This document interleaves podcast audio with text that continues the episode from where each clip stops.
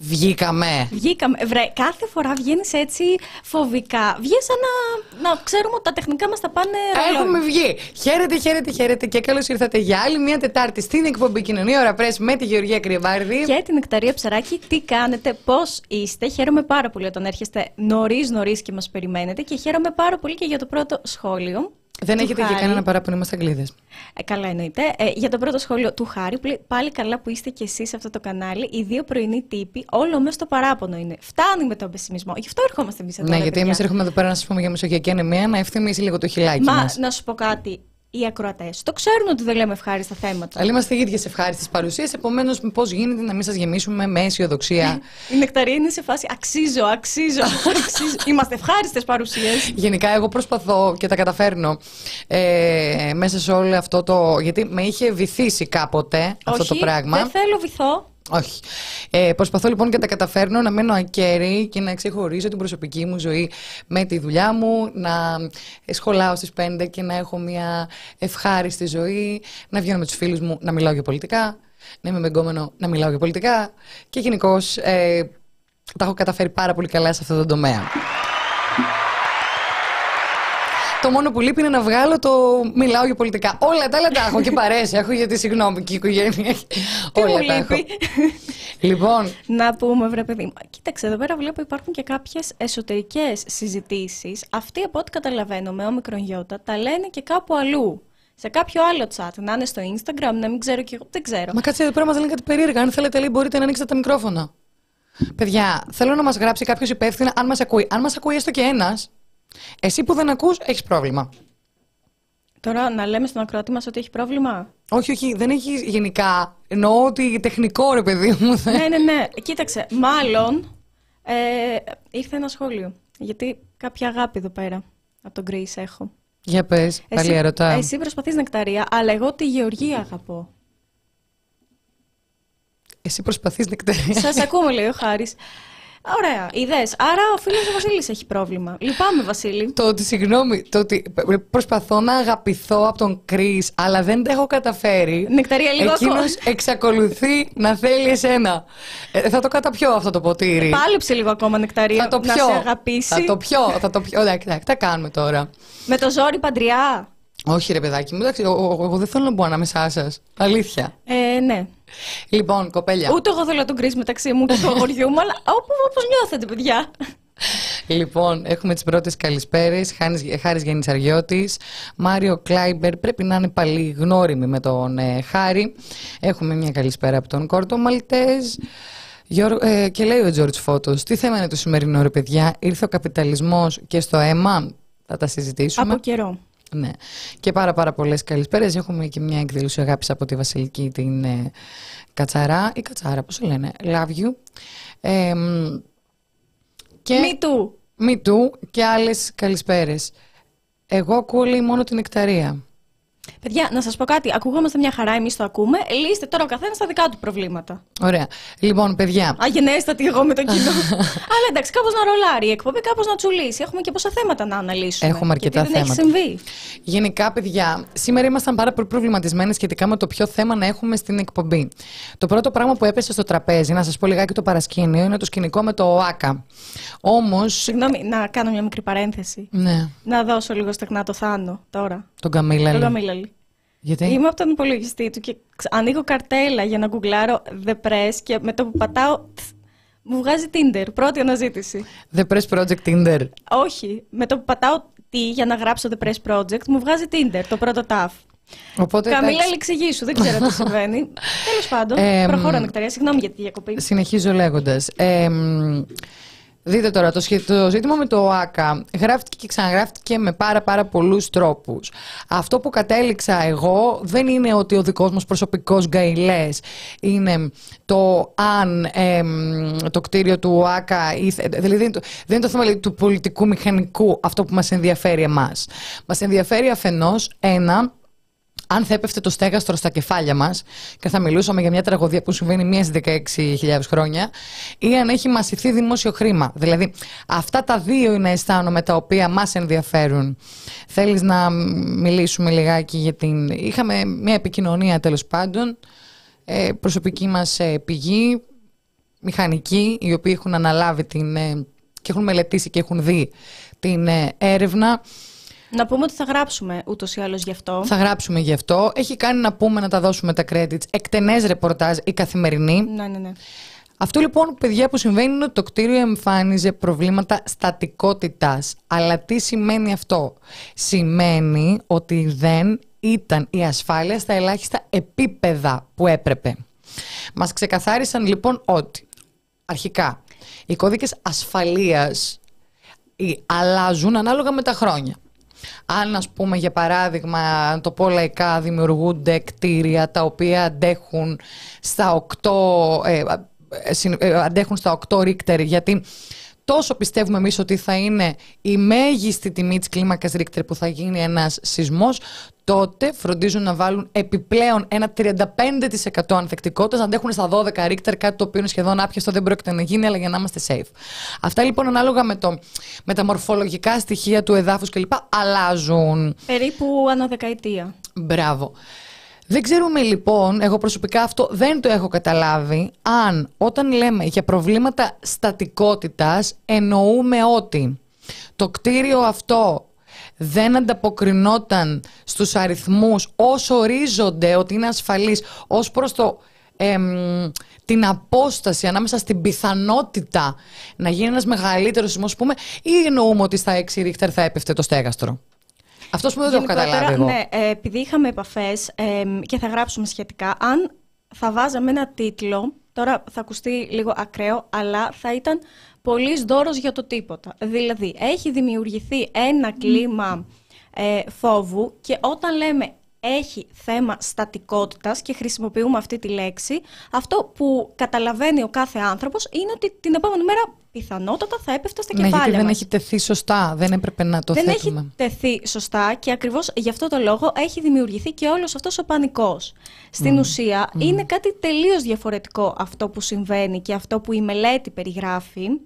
Ε, Έχει μικρές φθορές, έχει μικροπραγματάκια που προφανώς χρειάζονται συντήρηση, αλλά η απόφαση για το κλείσιμο του ΟΑΚΑ πάρθηκε, είναι, είναι πολιτική απόφαση. Όχι τεχνοκρατική. Δεν είναι τεχνοκρατική. Αυτό μας είπαν. Δεν μπορούμε να πούμε με ασφάλεια ότι είναι για το τίποτα, γιατί, ας πούμε, βλέπουμε ότι θα μπορούσε να πέσει κανένα πλαστικό να σκοτώσει κανένα. Ναι, απλώς αυτά τα πλαστικά ή οτιδήποτε μικρό είναι, θέματα, είναι εργασίες που δεν κλείνει, ας πούμε, ένα στάδιο για πάρα πολύ καιρό. Δηλαδή είναι μικροεργασίες συντήρησης που είναι πολύ απλές και καθημερινές και. Οι οποίες δηλαδή έχουν συσσωρευτεί. Ναι, έχουν συσσωρευτεί προφανώς, γιατί δεν γίνονταν Ε, έργα συντήρησης. Γίνονταν, δίναμε λεφτά, από ό,τι φαίνεται προς το παρόν, για μελέτες. Μελέτες, μελέτες, μελέτες, που καλώς γίνονταν. Αλλά αφού αυτές, από αυτές τις μελέτες προέκυπτε ότι υπάρχουν προβλήματα, γιατί από εκεί και πέρα δεν προχωρούσαμε στο κομμάτι της συντήρησης? Ωστόσο, βέβαια. Και σχετικά με το τεχνοκρατικό, να πω και αυτό, ε, λέμε ότι η απόφαση δεν πάρθηκε με τεχνοκρατικά κριτήρια, γιατί αν Ε, υπήρχε κάποιο θέμα στατικότητας, δεν θα αρκούμασταν σε μία μελέτη. Σωστά. Δηλαδή θα έπρεπε να υπάρχουν και άλλες μελέτες. Σωστά. Ε, η πραγματικότητα είναι ότι η συντήρηση του στεγάστρου του ΟΑΚΑ, γιατί μιλάμε για το στέγαστρο, η μελέτη αναφέρεται στο στέγαστρο, στο ποδηλατοδρόμιο, ε, έχει δείξει διάφορα προβλήματα, τέλος πάντων, ε, τα οποία δεν ξέρουμε τι, κίνδυνο θα μπορούσε, τι δημόσιο κίνδυνο θα μπορούσαν να επιφέρουν. Ε, όμως, αυτή τη στιγμή είχε αναλάβει το ΤΕΕ το να ελέγξει την ε, μελέτη αυτή. Το Τεχνικό Επιμελητήριο Ελλάδος. Το Τεχνικό Επιμελητήριο Ελλάδος, σωστά. Και να δούμε τι μέλη γενέστε. Τα ερωτήματα, νομίζω, τα οποία αρχικά είναι ξεκάθαρο ότι όταν μας λέει άτομο το οποίο γνωρίζει πάρα πολύ καλά και έχει δει τη μελέτη ότι η απόφαση για να κλείσει το ΟΑΚΑ ήταν πολιτική, ότι λειτουργούμε ξανά σε μία σε μια κατάσταση φύλλα τα ρούχα σου για να έχεις τα μισά. Πώς έχουμε συνηθίσει να βλέπουμε εκατόν δώδεκα ενώ έχει χιλιακάδα, είναι σε φάση, αυτό μας έλειπε τώρα, να πέσει και κάνα κτίριο, ένα ολόκληρο στέγαστρο πάνω στα κεφάλια χιλιάδων θεατών και να μην με ξεπλένει ούτε ο Νιαγάρας. Ε, ωστόσο, κακός έκλεισε? Όχι. Ορθώς έκλεισε, γιατί δεν υπάρχει και μία μικρή πιθανότητα να πέσουν οι βίδες και να πλακώσουν από κάτω τους χιλιάδες θεατές. Θα ήταν μια τεράστια ανίπωτη τραγωδία και θα ψάχναμε πάλι να δούμε ποιος φταίει. Και όπως λέει και η μάνα μου, να κλαίει αυτός που φάγει μούρι του χώμα, γιατί όλοι οι άλλοι θα τη βγάλουν, θα τα καταφέρουν. Ε, επομένως, μένει να δούμε. Τα ερωτήματα τα οποία είναι κρίσιμα και πρέπει να συζητήσουμε είναι τα εξής. Ε, τα χρήματα για συντήρηση έχουν δοθεί και δεν έγινε. Επίσης, από το δύο χιλιάδες δεκαπέντε και μετά, γιατί γενικότερα την ευθύνη για το ΟΑΚΑ την, έχουν, την έχει η διοίκηση του ΟΑΚΑ και το ΤΑΙΠΕΔ. Ειδικά από το δύο χιλιάδες δεκαπέντε και μετά, όπως μας εξήγησαν, ε, τα, η χρηματοδο, ο, ο, ο, το ταμείο τέλος πάντων αυτό ήταν ο βασικός χρηματοδότης. Mm. Και επίσης ε, βρήκαμε, νομίζω το δύο χιλιάδες δεκαεννιά, αν δεν κάνω λάθος, ε, ότι είχε γίνει ένας διαγωνισμός, mm. απευθείας αναθεσούλα, και είχαν δοθεί κάποια χρήματα, γραπτός. Τώρα, γενικότερα υπάρχουν πολλά εκατομμύρια τα οποία υπάρχουν. Για μελέτη πάλι. Ναι, ναι, ναι. Υπάρχουν κάπως στον αέρα και λες τώρα τι έγινε με αυτά. Για μελέτη όμως. Αυτό είναι το, το αστείο. Δηλαδή, ρε παιδιά, τους είπαν το δύο χιλιάδες είκοσι έχει θέμα το ταβάνι. Τους ξανά είπαν το δύο χιλιάδες είκοσι τρία έχει θέμα το ταβάνι. Και ε, τσάμπα hype λέει, μας έκανε ο Ζάβαλος. Ένας Θεός ξέρει τι μπορεί να είπε. Τι είπε το στόμα αυτό του. Το στόμα πάλι. Διαβάζουμε, να τη βγάλουν λέει την οροφή δεν έχει πρακτική αξία. Έχει δίκιο. Λέει, συγγνώμη. Δεν την κάναμε την οροφή. Α, μα το σιδάρο τον τέλειο δεν κρύβει. Ναι, ρε παιδί μου, αλλά τα κρατήσουμε μόνο ότι έχει πρακτική αξία. Μ' αρέσει που μπαίνουμε στο διάλογο αυτό και θα διαφωνήσουμε. Εγώ δεν θέλω την οροφή, εσύ δεν θες την οροφή. Γιατί μισείτε τόσο πολύ την οροφή μου.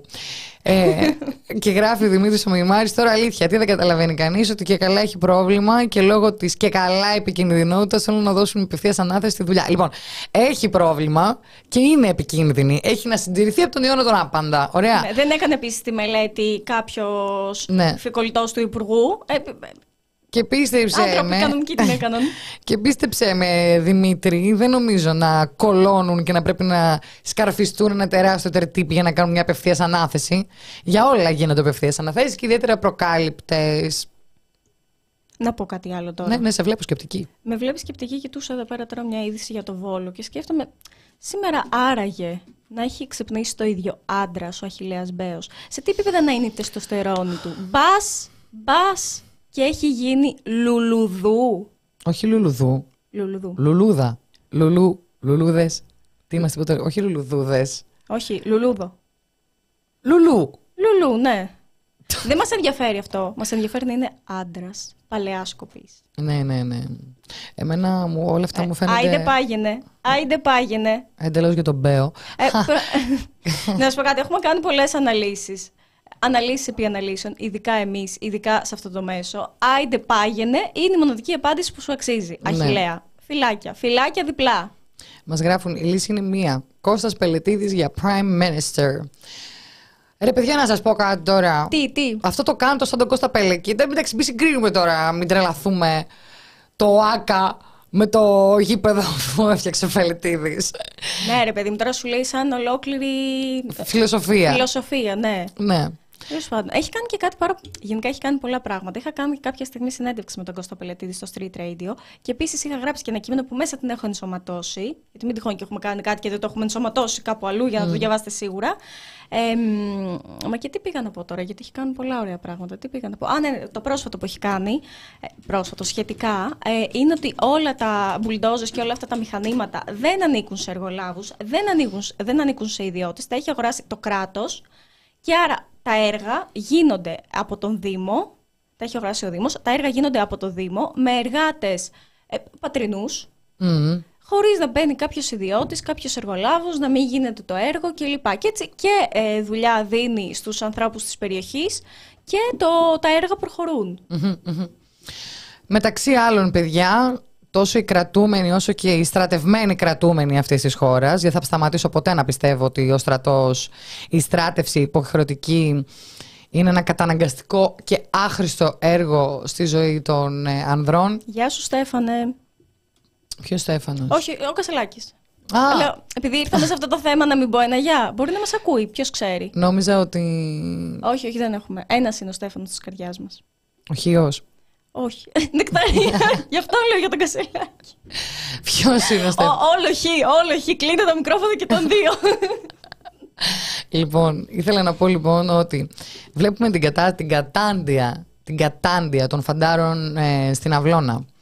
Βλέπουμε μια κατάσταση που άνθρωποι οι οποίοι ζουν κατά χιλιάδες, είναι χίλια οκτακόσια με δύο χιλιάδες άτομα μέσα στην Αυλώνα, το φαγητό... Στον Αυλώνα. Ο αυλώνας είναι, είναι τώρα. Συγγνώμη, θα με τρελανείς. Είναι πάντα, είναι από πάντα ο αυλώνας. Είναι η αυλώνα. Διότι α, αλλιώς θα είναι, ξέρω εγώ, ρίσκω εγώ. Όχι, όχι, Νεκταρία. Είναι ο αυλώνας. Στον αυλώνα, ναι. Τέλος πάντων. Βλέπουμε τέλος πάντων να τρώνε ζωήφια μέσα στα μέλια, βλέπουμε να τρώνε σκουλίκια μέσα στα άρακα, βλέπουμε εκατό άτομα και πλέον να πάσχουν από τροφικές δηλητηριάσεις, βλέπουμε να βρίσκουν ποντικοκούραδα μέσα στα κρεβάτια τους, ποντίκια μέσα στις κουζίνες, βλέπουμε μια απίστευτη αδιαφορία, δεν έχει τοποθετηθεί κανείς για αυτούς τους φαντάρους, τους νεοσύλλεκτους φαντάρους που βρίσκονται μέσα στο στρατόπεδο του Αυλώνα.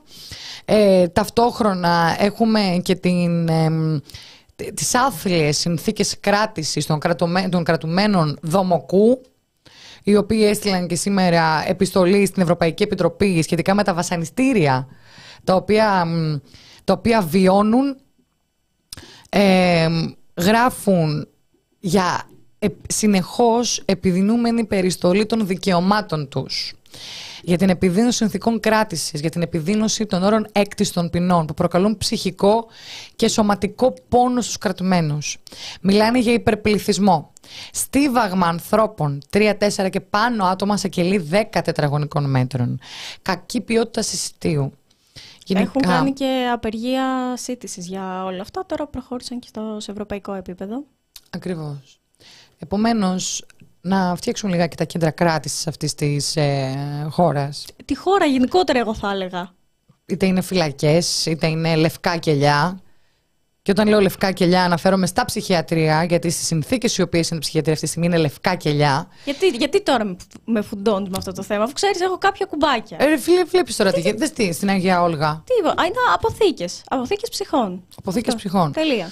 Στην Αγία Όλγα ξαφνικά.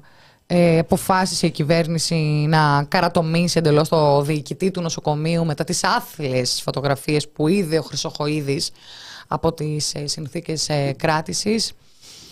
Και βλέπεις, λέω κράτησης. Δεν μπορώ να πω νοσηλείας, υπερήθαλψης. Δεν υπάρχει αυτό. Όπως και αντίστοιχα στη φυλακή δεν υπάρχει σοφρονισμός. Δεν, δεν είναι αυτό το, το σύστημα. Και ταυτόχρονα, Αστυχώς. ακόμα και εμείς οι ελεύθεροι, ως θέλουμε να ολογιζόμαστε, διότι αν με ρωτάς ελεύθεροι δεν είμαστε ποτέ, δεν ξέρεις ποτέ από πού θα σου έρθει, είτε είσαι δημοσιογράφος και πρέπει να βουλώσεις το στόμα σου, είτε είσαι... Εκτός όχι στο The Press Project. Όχι στο The Press Project, ε, αλλά και στο The Press Project υπάρχουν μηχανισμοί, λίτα σλάψη, είναι το πιο, κλασικό, πιο κλασική μέθοδος επίθεσης στην ανεξάρτητη δημοσιογραφία ή στην αντισυστημική δημοσιογραφία. Αν είσαι άνθρωπος ο οποίος έτυχε και πάσχεις από μεσογειακή αναιμία, θα φτάσεις σε ένα σημείο, ακόμη και να αναζητάς, η ατομική ευθύνη θα επικρατεί ως επιχείρημα τόσο στιγνά, τόσο ξεδιάντροπα, τόσο πρόστιχα, που θα αναγκάζεσαι να βρίσκεις το αίμα για την επιβίωσή σου μόνος σου.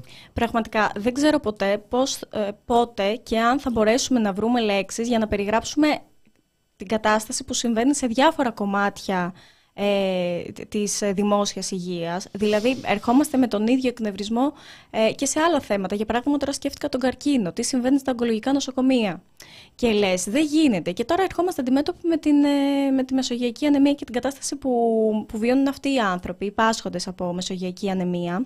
Είναι, είναι όλα στην τύχη, παιδιά, όλα στην τύχη, όλα στους εθελοντές. Αν υπάρξουν και όσοι υπάρξουν, δεν υπάρχει καμία οργάνωση, δεν υπάρχει κανένα σχέδιο, δεν υπάρχει καμία μέριμνα για αυτούς τους ανθρώπους, δεν υπάρχει καμία περίθαλψη ούτε πρόνοια. Δεν υπάρχει τίποτα. Δεν ξέρω δηλαδή πώς είναι να ζεις, να περνάνε οι μέρες της ζωής σου και να μην ξέρεις αν αύριο θα μπορέσεις να προχωρήσεις τη θεραπεία σου ή όχι.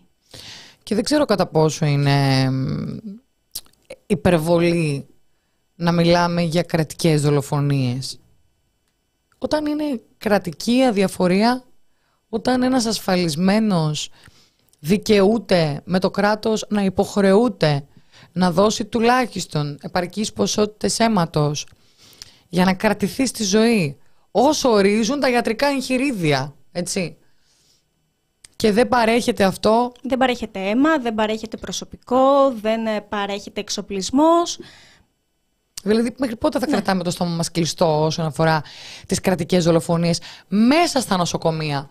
Μέσα στα νοσοκομεία, μέσα στο νοσοκομείο πέθαναν οι άνθρωποι όταν ο Μητσοτάκης υποστήριζε ότι είτε διασωληνωθείς μέσα στη ΜΕΘ, είτε εκτός ΜΕΘ είναι το ίδιο. Για, μέσα στα, για, για θανάτους, μέσα στα νοσοκομεία μιλούσε η έκθεση του Σιώδρα και του Λίτρα. Δηλαδή, δε, πότε θα αρχίσουμε επιτέλους να μιλάμε για κρατικές δολοφονίες? Δολοφόνος ποιος είναι? Αυτός που θα σκάσει το στενάκι με την καραμπίνα? Βέβαια, και να μιλάμε για κρατικές δολοφονίες, δεν νομίζω ότι υδρώνει το αυτή, αυτού που φέρει την ευθύνη του κράτους, τώρα το λέω γενικά, ε, ειδικά της εκάστοτε κυβέρνησης ή των κυβερνήσεων διαχρονικά, δηλαδή δεν υδρώνει κάποιο αυτή. Παρ' όλα αυτά, εμείς θα το λέμε, γιατί it is what it is, τα πράγματα δυστυχώς έτσι είναι. Και η αλήθεια είναι ότι είναι και ένα θέμα με το οποίο δεν έχουν ασχοληθεί πολλοί. Μην φανώ υπερβολική και πω δεν έχει ασχοληθεί κανένας, αλλά είναι λίγο ξεχασμένοι αυτοί οι άνθρωποι, τελείως. Να... Και χαίρομαι πάρα πολύ που θα φιλοξενήσουμε σήμερα και τον Παύλο, ο οποίος πάσχει από Μεσογειακή Αναιμία και θα μας πει τη δική του εμπειρία, και νοσηλεύτρια, να δούμε λίγο τα πράγματα από μέσα. Να πούμε ότι πριν από δύο-τρεις μέρες παρευρέθηκαν γονείς, μέλο, μέλη ε, της ε, πρωτοβουλίας που έχει στηθεί ε, των ε, πασχόντων από Μεσογειακή Αναιμία ε, Αγία Σοφία. Ε, μαζεύτηκαν πάσχοντες, σύλλογος εργαζομένων του νοσοκομείου, φίλοι, ε, φίλοι. Και τέλος πάντων έγινε και ένα κάλεσμα στο Υπουργείο, στον ΕΟΠΗ, σε άλλους φορείς, χωρίς καμία απάντηση. Αυτό που συζητήθηκε ουσιαστικά ήταν οι σοβαρές ελλείψεις αίματος και των αναβολών μεταγγίσεων των πασχόντων με δύσκολες ομάδες, η κάλυψη των ανασφάλιστων ενηλίκων πασχόντων σε αναλώσιμα, η έλλειψη προσωπικού στα τμήματα Μεσογειακής Αναιμίας και στην αιμοδοσία, η κάλυψη εξετάσεων των ενήλικων πασχόντων σε καθημερινή βάση πέραν της μετάγγισης. Γράφουν στο σχετικό δελτίο τύπου, το οποίο και διαβάζω. Στη συνάντηση ακούστηκε επίσης πως το καλοκαίρι χάλασε και η τελευταία από τις τέσσερις φυγόκεντρους της αιμοδοσίας που πλένουν το αίμα. Και πως το Αγία Σοφία δανείστηκε από άλλο νοσοκομείο. Δυστυχώς οι απαντήσεις του υποδιοικητή όσον αφορά τον θέμα των ελλείψεων αίματος και αναβλών μεταγγίσεων δεν ήταν ούτε συγκεκριμένες ούτε δεσμευτικές. Μάλιστα, λίγο πριν φύγουμε, ρωτηθήκαμε αν είμαστε ευχαριστημένοι με το φαγητό και ενημερωθήκαμε πως θα γίνει η ανακαίνιση της οροφής. Η δική μας απάντηση είναι ότι δεν θα επιτρέψουμε να συνεχιστεί άλλο αυτή η κατάσταση. Και κάπως έτσι αποφάσισαν να προχωρήσουν σε κινητοποίηση. Και μας λένε, ε, το μοναδικό ευχάριστο νέο είναι, σύμφωνα με τις τελευταίες πληροφορίες, πως μέσα στην επόμενη εβδομάδα θα πραγματοποιηθεί εθελοντική αιμοδοσία στο Αγία Σοφία για τη Μεσογειακή από το Κουκουέ. Πάμε ΚΝΕ. Το ευχαριστώ εκ των προτέρων, γι' αυτό ειδικά στην κυρία Σιάντου είναι λίγο. Θα ακολουθήσει νέα ανακοίνωση. Άρα βλέπεις ότι από τα χέρια των εθελοντών, άλλη μια φορά, όπως γίνεται στις φωτιές, όπως γίνεται στις πλημμύρες, όπως γίνεται στην προστασία των ζώων. Έτσι. Να πούμε και όλη σήμερα είναι η Παγκόσμια ημέρα. Χρόνια πολλά στην Πέσα. Να το χαιρόμαστε το κουλούκι σου. Mm, το παιδάκι μου. Ε, πέντε ευρώ έχουμε. Από τον Άδων. Θα τη φέρω στο τέλος για κλείσιμο την Πέσα. Δεν μπορώ να μείνω, λέει. Έχω ένα σημαντικό meeting που θα καθορίσει αν θα εργάζεστε και στις αργίες το εξής. Ορίστε τα πέντε ευρώ μου για σήμερα. Θέλουμε και Κυριακή, Άδωνη. Θέλουμε και Κυριακή. Θα τσακωθούμε. Θέλουμε και Κυριακή. Θα τσακωθώ εγώ με τη Γογό. Ποια θα πρωτοδουλέψει? Ποιος να είναι ο Άδωνος Γεωργιάδης, ρε εσύ? Δεν ξέρω. Δεν... Και ούτε θέλω να μάθω. Όχι, μην μας το χαλάσεις. Όχι, δεν, δεν νομίζω ότι έχει διάθεση να μας το χαλάσει. Δεν, θε, δεν θέλω όμως να μάθω. Θέλω να μείνει έτσι. Ναι. Ένα άπιαστο όνειρο, να είσαι μακρινός. Τόσο να έρθει και μας χτυπήσει την πόρτα. Ναι, αλλά αν έρθεις, μην πες, ας πούμε, με λένε Κώστα, μην πεις ότι σου άδεια. Ναι, ναι, ναι, όχι. Μην το μαρτυρήσεις ποτέ αυτό. Mm-mm. Θέλουμε να μην ξέρουμε. Και είναι κάποιος λέει πολύ δικός μας. Είναι ο μπαμπάς από πίσω. Αριστείδης Ψαράκης. Αποκλείεται. Αποτέλεσμα δεν γράφει έτσι. Θα είχε τουλάχιστον μία φράση που θα λέει κούλι ο κράτος. Λέλαπα. Λέλαπα, κάτι τέτοιο. Κάτι τέτοιο θα έλεγε. Όπως τον λέει ο πατέρας μου. Πώς είναι ο πατέρας μου με το Μητσοτάκη? Ο ανέμελος. Ο ανέμελος. Ο ανέμελος. Κύριε Αριστιδιά, μας βλέπετε τα, τα πολλά φιλιά μου. Σιγά μας βλέπει, τον έχει πάει τέλος πάντων η σεζόν. Δουλεύει εννοεί η Νεκταρία. Λοιπόν, κάνουμε ένα break να βάλουμε. Α, πήγα να πω ότι έχουμε και εκλογές. Το είχα ξεχάσει από αυτό. Να δεις τι άλλο είναι να πούμε. Να έχουμε και εκλογές. Αυτό. Θέλω να πω ότι εμείς εδώ πέρα θα είμαστε. Επιποδός. Είναι τρομακτικά. Ο μηχανισμός του The Press Project, να σας ενημερώνουμε. Μιας και λες για τις εκλογές, είναι τρομακτικές οι δημοσκοπήσεις. Αν επιβεβαιωθούν. Είναι. Φοβάμαι ότι η πραγματικότητα, πραγματικότητα θα είναι πιο τρομακτική. Αποκλει... Ρε, δηλαδή να πάρει λες ο ΣΥΡΙΖΑ. Θυμάστε τις προηγούμενες δημοσκοπήσεις? Ναι, αλλά είχε βγει ο Μαύρος και είχε πει ότι ξέρετε κάτι, εμείς ξέραμε την πανολεθρία, αλλά δεν τη βγάζαμε και θα πέστε να μας φάτε. Αυτό βέβαια είναι ελεηνό που είπε ο Μαύρος και είναι ένας λόγος να μην τους πιστεύουμε. Βρε, κάτσε βρε Μαύρο μου όμως, τι συμβαίνει εδώ πέρα τώρα. Δηλαδή, ας το ΣΥΡΙΖΑ. Κοίταξε τώρα που δίνουν οκτώ κάτι στον Κασιδιάρη. Να είναι αυτό και περισσότερο, δηλαδή να το δούμε και λίγο γενικότερα αυτό. Δηλαδή την περιμέναμε την τέτοια στο κεφάλι, την Κα... κοτρόνα, αλλά αυτό ήταν βράχος ολόκληρος. Δεν είναι shocking αν, ε, όχι το μου πονιάζει ιδιαίτερα, αλλά ότι αν η Νέα Δημοκρατία ε, πάρει όντως ε, σε την ποσοστάρα που δείχνουν και είναι τριάντα με τριάντα πέντε τοις εκατό κάτω ο ΣΥΡΙΖΑ. Δεν δείχνουν πάρα πολλά. Θέλω να πω, θα είναι μια απάντηση σε όλα τα στελέχη του ΣΥΡΙΖΑ που από το πρωί ως το βράδυ λένε το, τη γνωστή καραμέλα που πραγματικά θέλω κάποιος να μου το αιτιολογήσει όλο αυτό. Τι, για πες. Εκεί που τους ακούω και λένε ότι τα σαράντα χιλιάδες μέλη, τα καινούργια του ΣΥΡΙΖΑ και η τεράστια συμμετοχή στο δεύτερο γύρο των εκλογών είναι ισχυρό μήνυμα ότι ο ΣΥΡΙΖΑ είναι εδώ, ότι είναι εντολή του λαού να συνεχίσουν να υπάρχουν ως ισχυρή αξιωματική αντιπολίτευση, ότι είναι μήνυμα ενότητας. Εκεί που το ακούω αυτό το πράγμα από σοβαρούς, έχεις πάλι να φωνάζω, ο ΣΥΡΙΖΑ μου το κάνει αυτό. Ο, ναι, ισχύει. Ο ΣΥΡΙΖΑ μου το κάνει. Εκεί που το ακούω αυτό, ενώ ξέρουμε πάρα πολύ καλά ε, με τι μεθόδους εξελέγει ο κύριος Κασελάκης. Να ρωτήσω κάτι πολύ σημαντικό. Η, ναι. κυρ, η κυρία Κρήτα έχει τοποθετηθεί επί του θέματος. Για τις εκλογές του... Για ποιο, ότι είναι μήνυμα ενότητας. Ναι, ναι, ναι, με, το, με τα σαράντα χιλιάδες μέλη και την εντολή λαού κλπ. Μας ενδιαφέρει πάρα πολύ η άποψή της. Εγώ μου... Το καταλαβαίνω, το... οι συμπάθειες δεν κρύβονται.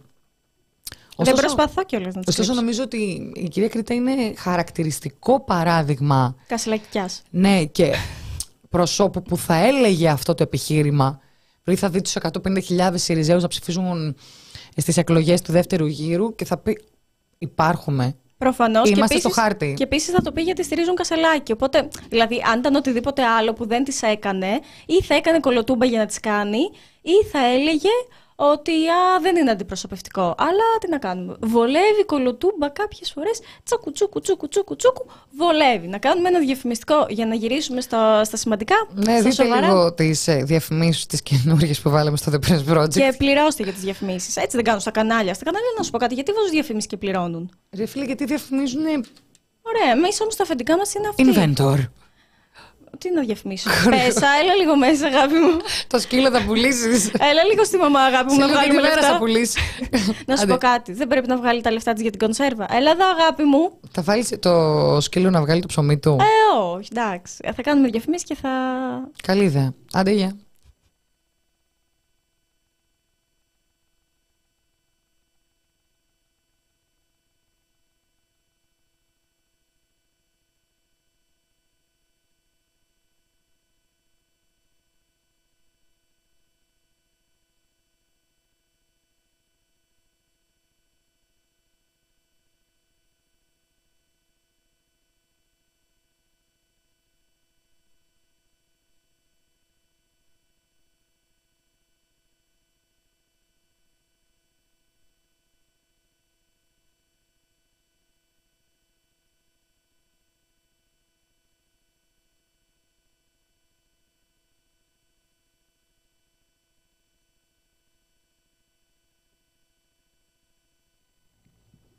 Επιστρέψαμε. Φυσικά, όχι μόνες μας. Στην παρέα μας είναι ο Παύλος, ο οποίος ελπίζω να μας ακούει. Χαίρετε. Γεια σας, καλησπέρα. Ε, σας ακούω μια χαρά. Καμπάνα, τέλεια. Ευχαριστούμε πάρα πάρα πολύ, Παύλο, που είσαι σήμερα μαζί μας, να μας λύσεις πάρα πολλές απορίες και να δούμε τι γίνεται με το θέμα. Ναι, βε, ναι βεβαίως. Ε, σας ευχαριστώ πάρα πολύ και εγώ προσωπικά και εκπροσωπώντας και τους πάσχοντες ε, από Μεσογειακή Αναιμία για τη φωνή που μας δίνετε να ακουστούμε. Είναι πολύ σημαντικό και ειλικρινά σας ευχαριστούμε γι' αυτό. Να πούμε ότι ο Παύλος είναι μέλος πρωτοβουλίας Πασχόντων Μεσογειακής Αναιμίας ε, στο Αγία Σοφία. Ε, Παύλο, να σου κάνουμε μια ερώτηση. Ναι. Οι άνθρωποι, για να ξεκινήσουμε λιγάκι από τα βασικά. Ναι. Ε, όσοι, όσοι πάσχετε από Μεσογειακή Αναιμία, κάνετε μεταγγίσεις αποκλειστικά στο Αγία Σοφία? Ε, κοιτάξτε, πανελλαδικά, ε, κοιτάξτε, οι αριθμοί που θα σας πω θα είναι περίπου κατά προσέγγιση. Ε, πανελλαδικά υπάρχουν δύο χιλιάδες διακόσιοι πάσχοντες από Μεσογειακή Αναιμία. Mm-hmm. Ε, οι χίλιοι πεντακόσιοι εξυπηρετούνται από επτά μονάδες το νόμο Αττικής. Mm-hmm. Ε, από, από αυτούς τους πάσχοντες, ο μεγαλύτερος όγκος ασθενών ε, παιδιών και ενηλίκων βρίσκεται στο Αγία Σοφία, όπου εξυπηρετεί επτακόσιους πενήντα πάσχοντες περίπου. Mm-hmm. Πρόκειται για μωρά, για εφήβους, για παιδιά και για ενήλικες. Μάλιστα. Μάλιστα. Και αν δεν είσαι στην Αττική?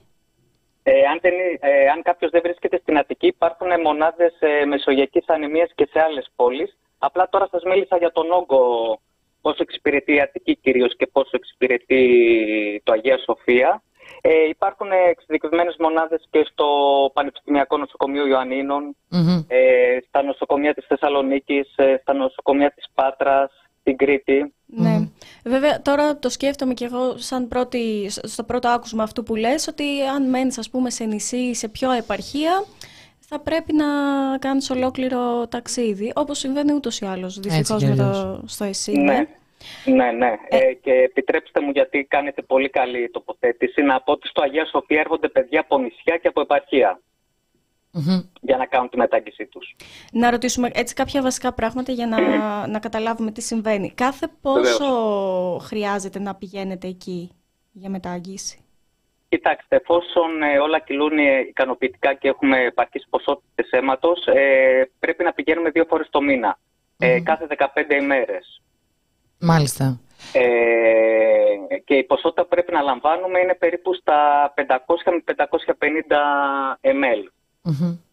Παύλο, έχουν υπάρξει φορές που είτε εσύ είτε άλλοι άνθρωποι οι οποίοι πάσχουν από μεσογειακή αναιμία έχετε πάει όσο ορίζει το ιατρικό εγχειρίδιο τη μέρα mm-hmm. που πρέπει να πάτε για να κάνετε μετάγγιση και εν τέλει να μην κάνετε και να σας διώξουν?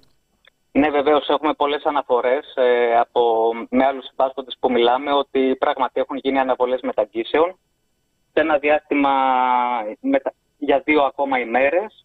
Ε, Επίσης θέλω να πω, και σας ευχαριστώ πολύ και για τις ερωτήσεις και για τη δυνατότητα να τα πω δημόσια, ότι τα παιδιά με τις δύσκολες ομάδες αίματος mm-hmm. ε, το βιώνουν πιο έντονα αυτό το θέμα.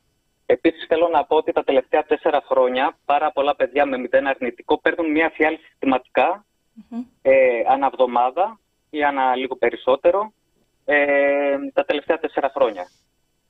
Μάλιστα. Και αν ε, δεν πάρετε την ποσότητα που χρειάζεται ή στο, στο χρονικό διάστημα, τέλος πάντων, που χρειάζεται από την προηγούμενη φορά, ε, τι ακριβώς επίπτωση έχει αυτό στην υγεία σας? Κοιτάξτε, δηλαδή παρουσιάζεται κάτι ε, άμεσα? Ε, κοιτάξτε, άμεσα ε, το μόνο που παρουσιάζεται άμεσα είναι η κόπος, η αδυναμία. Mm-hmm. Ε, ξέρω περιπτώσεις ε, εφήβου που υποφέρει αποστικά άλγη, όπως και άλλοι ασθενείς, και εγώ προσωπικά το έχω βιώσει. Ή, ε, αυτό γίνεται γιατί ο οργανισμός προσπαθεί, κάνει, προσπαθεί ο μυελός των οστών να παράγει μόνος του, ε, με αποτέλεσμα τα οστικά άλγη. Ή ξέρω εφήβους που δεν πάνε σχολείο γιατί ζαλίζονται. Εμένα προσωπικά μου έχει τύχει να πηγαίνω στη δουλειά μου και να, να το πω απλά, δεν μπορώ να πάρω τα πόδια μου. Να, να μην μπορώ να λειτουργήσω. Στην ουσία είναι, δεν ζούμε κατά κάποιο τρόπο. Παύλο, για ποιο ε, λόγο δεν έχουν αίμα το νοσοκομείο? Δηλαδή τι σας λένε, μας εξαντλήθηκε? Κοιτάξτε, ε, αυτό που θα πω το πιστεύω και το εννοώ. Είμαστε ευγνώμονες στο προσωπικό της αιμοδοσίας, του συγκεκριμένου νοσοκομείου και των αιμοδοσιών, γιατί πράγματι πιστεύω ότι κάνουν το ανθρωπίνος δυνατό και παραπάνω από... Ποτέ δεν φταίνει οι εργαζόμενοι, είναι γνωστό αυτό. Ε, τα Τα ψυγεία είναι άδεια, αυτή είναι η αλήθεια. Αυτή είναι η αλήθεια, τα ψυγεία είναι άδεια. Ε, και εμείς πολλές φορές ε, στην απελπισία μας, στο θυμό μας, ε, ε, κάνουμε εντάσεις στο, στους νοσηλευτές, στους γιατρούς, ε, στο προσωπικό της αιμοδοσίας. Αλλά κοιτάξτε να δείτε, το θέμα είναι πολυεπίπεδο. Είναι πολυεπίπεδο. Για να μην γινόμαστε κι εμείς μπαλάκι δεξιά και αριστερά κάθε φορά που έχουμε το ίδιο θέμα, ε, θεωρούμε ότι πρέπει να καθίσουν οι υπουργοί υγείας, Ε, οι διοικητές των νοσοκομείων που, που έχουν μεγάλες ανάγκες σε αίμα, οι διευθυντές των αιμοδοσιών και το Εθνικό Κέντρο Αίματος να βρεθεί μια λύση. Στρατηγικές και λύσεις μπορούν να υπάρξουν. Ο ελληνικός κόσμος, ο ελληνικός λαός έχει αποδείξει ότι είναι φιλότιμος. Ε, όποτε προκύψει ανάγκη αιμοδοτεί. Το είδαμε και σε δύσκολες περιπτώσεις ε, στην Ελλάδα, ό, όχι για πάνω για τη Μεσογειακή Αναιμία, δεν θα ήθελα τώρα να σταθώ σε αυτό, αλλά το έχουμε δει να συμβαίνει, ότι ο κόσμος ανταποκρίνεται. Θα μπορούσε, για παράδειγμα, ε, θα μπορούσε, για παράδειγμα το κράτος να έχει ένα σχέδιο στρατηγικό, ξέρω εγώ, μέσω, μέσω κάποιας καμπάνιας συστηματικής, ώστε να, να στέλνει τον κόσμο να δώσει αίμα. Κοιτάξτε, είναι πολλές οι λύσεις που μπορούν να δοθούν. Ε. Ε, γιατί η Μεσογειακή Αναιμία πανελλαδικά λαμβάνει από τον όγκο του αίματος που παράγει η Ελλάδα, λαμβάνει το ένα πέμπτο. Απλά τι γίνεται. Όταν προκύπτουν οι ελλείψεις, εμείς που μεταγγιζόμαστε δύο φορές το μήνα κάθε δεκαπέντε μέρες, mm-hmm. τις βιώνουμε πιο έντονα. Ε, ναι, βεβαίως. Ε, οι σύλλογοι μας της Μεσογειακής Αναιμίας, όπως και το πανελλήνιο όργανο, η Ελληνική Ομοσπονδία Μεσογειακής Αναιμίας, η ΟΘΑ, έχουν καταθέσει στους υπουργούς επανειλημμένα ε, προτάσεις. Mm-hmm. Ε, όπως επίσης και το ΕΚΕΑ έχει καταθέσει προτάσεις ε, στο Υπουργείο για το τι μπορεί να γίνει σχετικά με αυτό. Και θα σας πω μόνο κάτι. Τον ε, Νοέμβρη του δύο χιλιάδες είκοσι ένα έγινε πάλι μια μεγάλη κινητοποίηση στο Αγία Σοφία, στη διοίκηση. Και μετά από κάποιο διάστημα βλέπαμε ότι άρχισε το ΕΚΕΑ να βάζει σποτάκια στην τηλεόραση. Mm-hmm. Μάλιστα. Και, πρα, και πράγματι είδαμε ότι έστω αυτά τα σποτάκια που δεν παίζουν σε, σε ώρες μεγάλης τηλεθέασης, ο κόσμος ανταποκρίνεται. Παύλο μου, να σε ρωτήσω κάτι. Βεβαίως, ότι ε, φαντάζομαι ότι επειδή είναι ζήτημα επιβίωσης, δεν θα επιτρέψει κάποιος στον εαυτό του να μείνει για ένα μήνα χωρίς μετάγγιση, δηλαδή, επί του πρακτέως τι κάνετε? Δηλαδή αν Κοιτάξτε, το, αν το κράτος... Ναι, ναι. Αν το κράτος, εννοώ ότι έχει αποτύχει ως προς το να επικοινωνεί στην αναγκαιότητα της αιμοδοσίας για τους δικούς του λόγους, τέλος πάντων, για τις, για τις συγκεκριμένες αιτίες, η επάρκεια του αίματος δεν είναι αυξημένη. Τι ακριβώς κάνετε για να βρείτε το αίμα? Θα σας πω, θα σας πω. Ε, κοιτάξτε, τις αιμοδοσίες, οι αιμοδοσίες, ε, το αίμα που πηγαίνει στις αιμοδοσίες είναι από τους εθελοντές αιμοδότες, οι οποίοι είναι άγνωστοι άνθρωποι που δίνουν για άγνωστο κόσμο που έχει ανάγκη.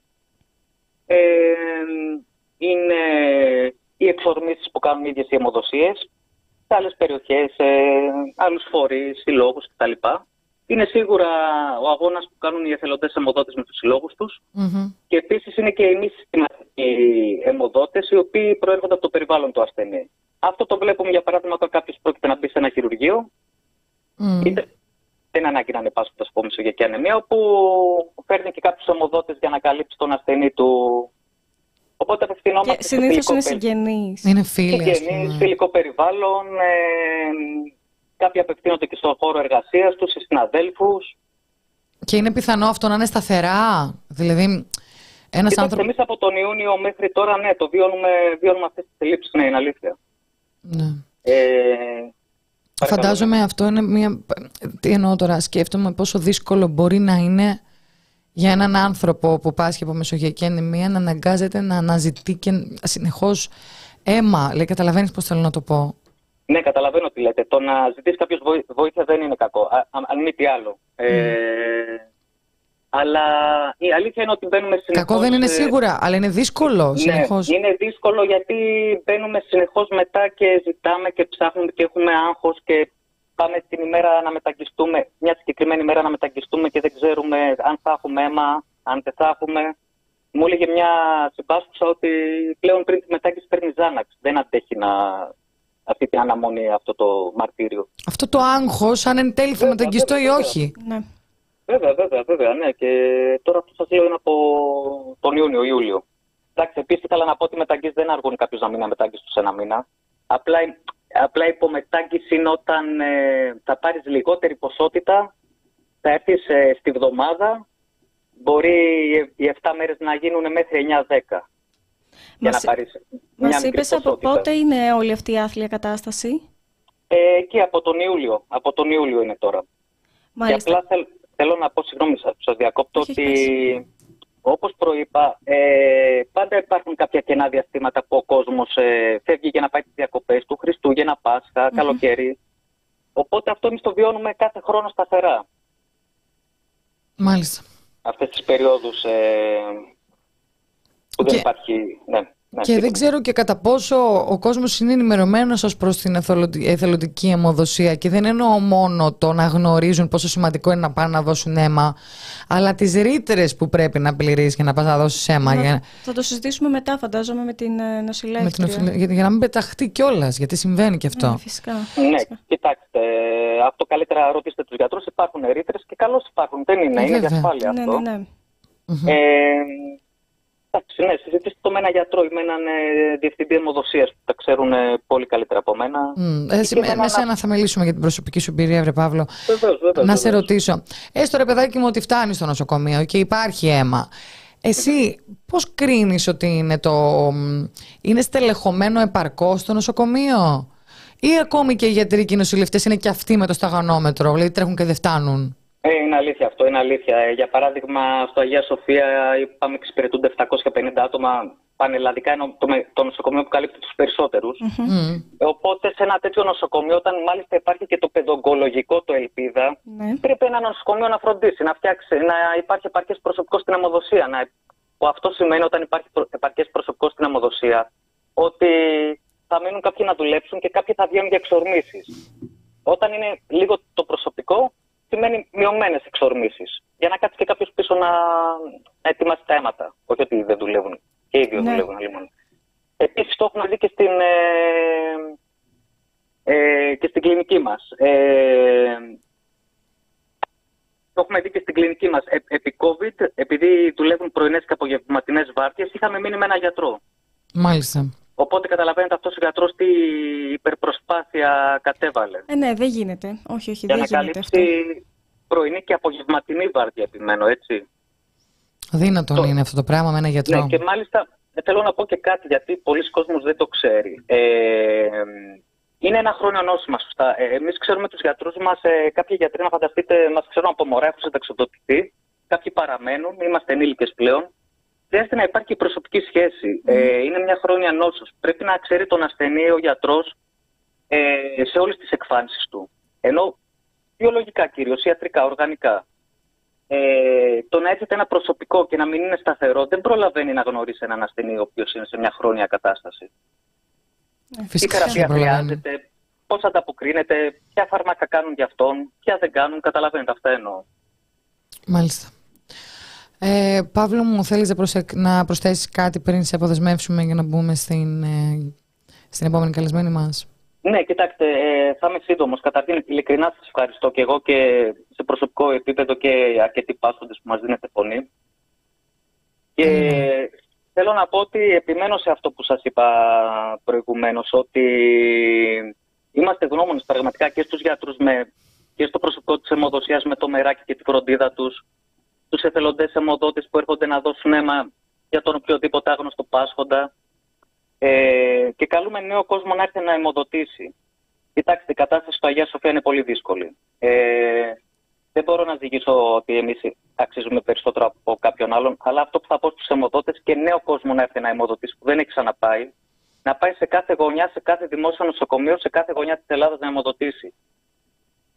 Και τέλος, ε, το πιστεύω ειλικρινά, οι ειδικοί των νοσοκομείων που εξυπηρετούν ε, πολυμεταγγιζόμενα άτομα ή άτομα τέλος πάντων με ψηλές ανάγκες σε, σε αίμα, πρέπει να καθίσουν οι διοικήσεις, οι διευθυντές των αιμοδοσιών, το ΕΚΕΑ και οι υπουργοί. Οι υπουργοί, καταλάβατε, για να... γιατί γινόμαστε μπαλάκι πλέον. Φυσικά, δε... φυσικά. Και πλέον, ε, σας το λέω ειλικρινά, οι πάσχοντες από Αγία Σοφία δεν θα κάτσουν άλλο να το υπομείνουν αυτό. Πράγμα που σημαίνει...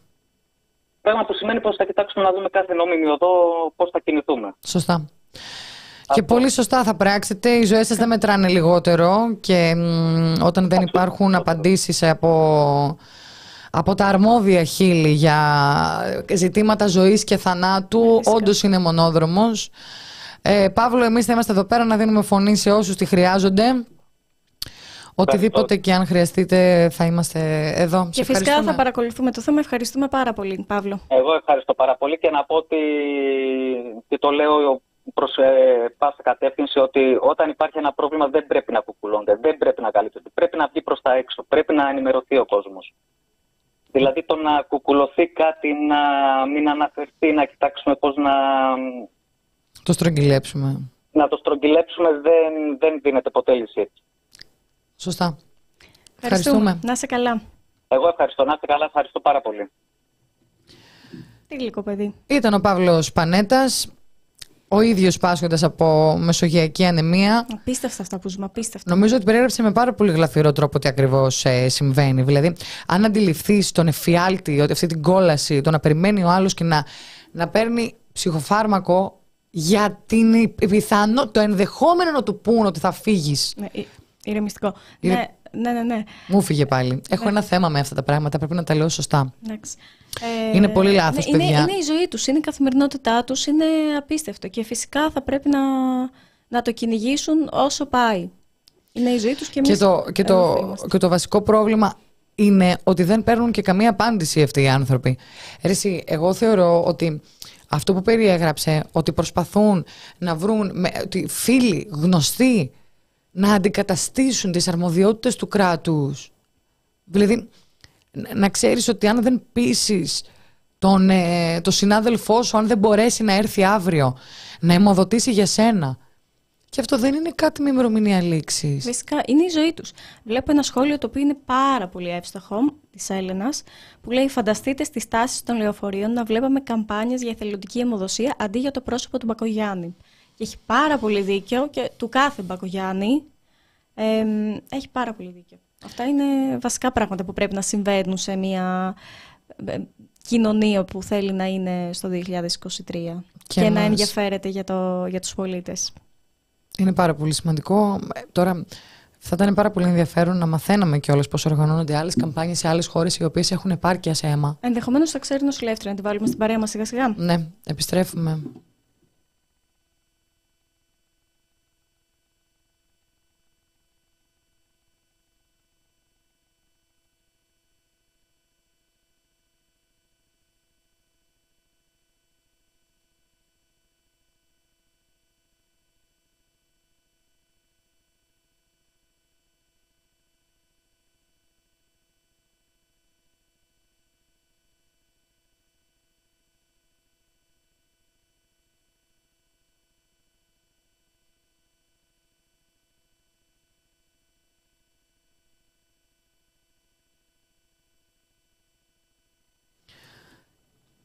Και επιστρέψαμε και έχουμε στην παρέα μας την Όλγα Σιάντου, νοσηλεύτρια και μέλος του Σωματείου Εργαζομένων Παιδών Αγίας Σοφία. Χαίρετε. Καλησπέρα σας και σε εσάς και στους ε, ακροατές σας. Γεια σας, ευχαριστούμε πάρα πολύ που είστε μαζί μας. Είναι... Εμείς ευχαριστούμε για τη δυνατότητα να αναδείξουμε ένα τόσο σημαντικό ζήτημα για τους συνανθρώπους μας και για μικρά παιδιά.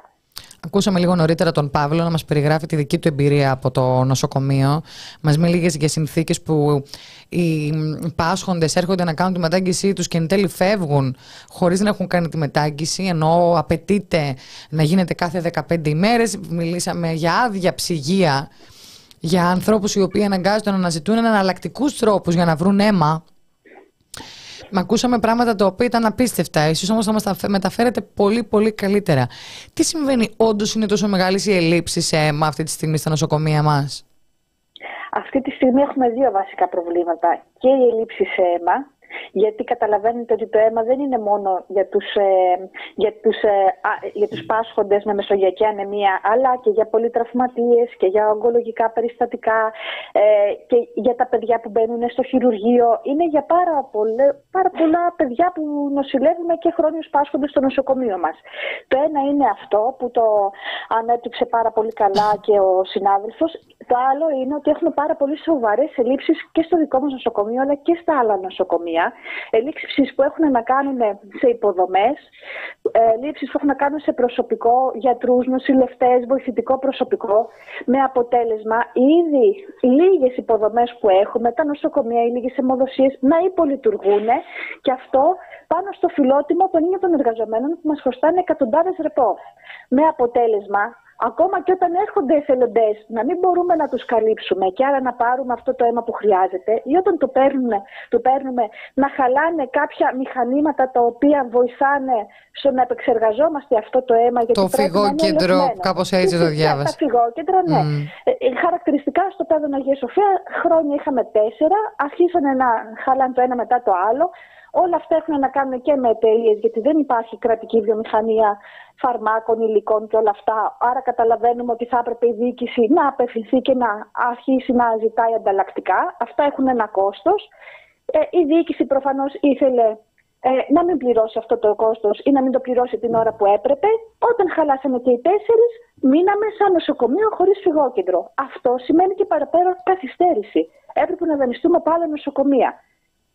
Ε, Έχουμε να κάνουμε ουσιαστικά με ένα κράτος που έχει άλλες πολιτικές προτεραιότητες από το να αναγνωρίσει και να καλύψει τις ανάγκες των ανθρώπων, ακόμα και όταν μιλάμε για χρόνιους πάσχοντες, που όπως είπε και ο Παύλος είναι εγκληματικό, και ακόμη και όταν μιλάμε και για μικρά παιδιά. Το ζήσαμε βέβαια και σε άλλες καταστάσεις, δεν το ζούμε μόνο με το νοσοκομείο και τις ελλείψεις τις τεράστιες. Το ζήσαμε στον Εύρο, στη Ρόδο, στην Εύβοια με τις φωτιές, στην Αττική με τις φωτιές, το ζήσαμε και στη Θεσσαλία με τις πλημμύρες. Η ίδια κατάσταση υπάρχει και στο ζήτημα της υγείας. Επειδή τη θεωρούν κόστος στην υγεία, προσπαθούν ε, με την υποχρηματοδότηση να καλύπτουν όσα μπορούν να μπαλώσουν. Την υποχρηματοδότηση εννοώ από τον κρατικό προϋπολογισμό, από τη δική μας φορολογία, που είναι έτσι και αλλιώς πάρα πολύ μεγάλη των λαϊκών εργατικών στρωμάτων. Και αντί να, ε, όταν χαλάει κάτι να το αντικαθιστήσουν, ή όταν φεύγει ένας γιατρός να τον αντικαθιστήσουν, ή βλέπουν τα κενά, χρειαζόμαστε δεκαπέντε γιατρούς να τους φέρουν, ε, έρχονται με το σταγονόμετρο γιατροί συμβασιούχοι που σε ένα χρόνο φεύγουν και καταλαβαίνετε τα τμήματα υπονομεύονται συνεχώς. Mm-hmm. Με αποτέλεσμα, δηλαδή το ένα είναι το θέμα και ο εθελοντισμός που το αναπτύξατε πάρα πολύ καλά, που και αυτό είναι κρατική ευθύνη. Δεν μπορεί ο πάσχων να βρίσκει ποιος θα του φέρει το αίμα. Πρέπει το ίδιο το κράτος να λειτουργεί με τέτοιο τρόπο, με υποδομές πανελλαδικά, με αιμοδοσίες που να λειτουργούν και Σαββατοκύριακα και το απόγευμα και να διευκολύνουν όλους τους ανθρώπους. Γιατί αυτή τη στιγμή ένας άνθρωπος που θέλει να δώσει αίμα θα πρέπει ε, να φύγει από τη δουλειά του. Και κυρίως όσοι δουλεύουν μόνο πρωινό ωράριο. Στην ιδιωτικό τομέα δεν υπάρχει διευκόλυνση. Ναι. Δεν υπάρχει καμία διευκόλυνση. Άρα, όταν κλείνουν οι αιμοδοσίες το απόγευμα, γιατί δεν υπάρχει προσωπικό να στελεχωθεί, πώς λοιπόν θα, θα πάει ο άλλος εθελοντής να δώσει? Είναι και αυτό δεν γνωρίζαμε. Ευθύνη. Μόνο πρωινές ώρες δηλαδή γίνονται οι αιμοδοσίες. Περισσότερα νοσοκομεία, ενώ πριν χρόνια λειτουργούσαν και το απόγευμα, σιγά σιγά λόγω έλλειψης προσωπικού κλείνουν, ή για παράδειγμα, όταν φεύγουν για εξωτερικές αιμοδοσίες, εξορμήσεις το λέμε, ε, από διάφορα νοσοκομεία, υπονομεύεται ουσιαστικά το, το προσωπικό που μένει πίσω στο νοσοκομείο. Και άρα έχει λιγότερη μειωμένη δυνατότητα να καλύψει εθελοντές ε, που πάνε να δώσουν αίμα. Μας έχει τύχει το... να έρχονται εθελοντές, ναι, και να φεύγουν για να πάνε στη δουλειά τους και να μην προλαβαίνουμε να τους πάρουμε το αίμα. Μάλιστα. Για ε, να ε, καταλάβουμε ε... λίγο σε σχέση με το προσωπικό, δηλαδή πόσοι άνθρωποι χρειάζονται και πόσοι άνθρωποι υπάρχουν. Έχει, έχει να κάνει με τις ανάγκες του κάθε τμήματος και με το, το κάθε τμήμα ε, έχει ε, πολλές... Ε, Πώς να το πω, πολλές ευθύνες. Δηλαδή, στη δική μας αιμοδοσία στο νοσοκομείο Τάδων Αγίας Σοφία, που έρχονται πανελλαδικά, κάποια περιστατικά έρχονται πανελλαδικά σε εμάς. Ή για παράδειγμα, ε, οι πάσχοντες με μεσογειακή αναιμία είναι το τριάντα τοις εκατό ε, πανελλαδικά των αναγκών.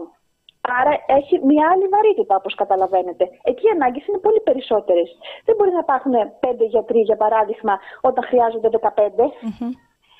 Και μάλιστα, αυτοί οι γιατροί να είναι υπεύθυνοι και για άλλα ζητήματα. Και να είναι και παρόντες όταν κάποιος δίνει αίμα, και αλλά και για ιδιαίτερες εξετάσεις, γιατί σε αυτά τα τμήματα γίνονται και ιδιαίτερες εξετάσεις.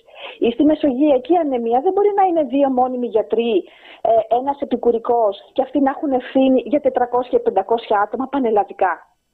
Πρακτικά αυτό σημαίνει ότι όταν ένας από τους πάσχοντες αρρωστήσει, δεν, δεν μπορεί να πάρει τηλέφωνο τον γιατρό του και να ζητήσει οδηγίες.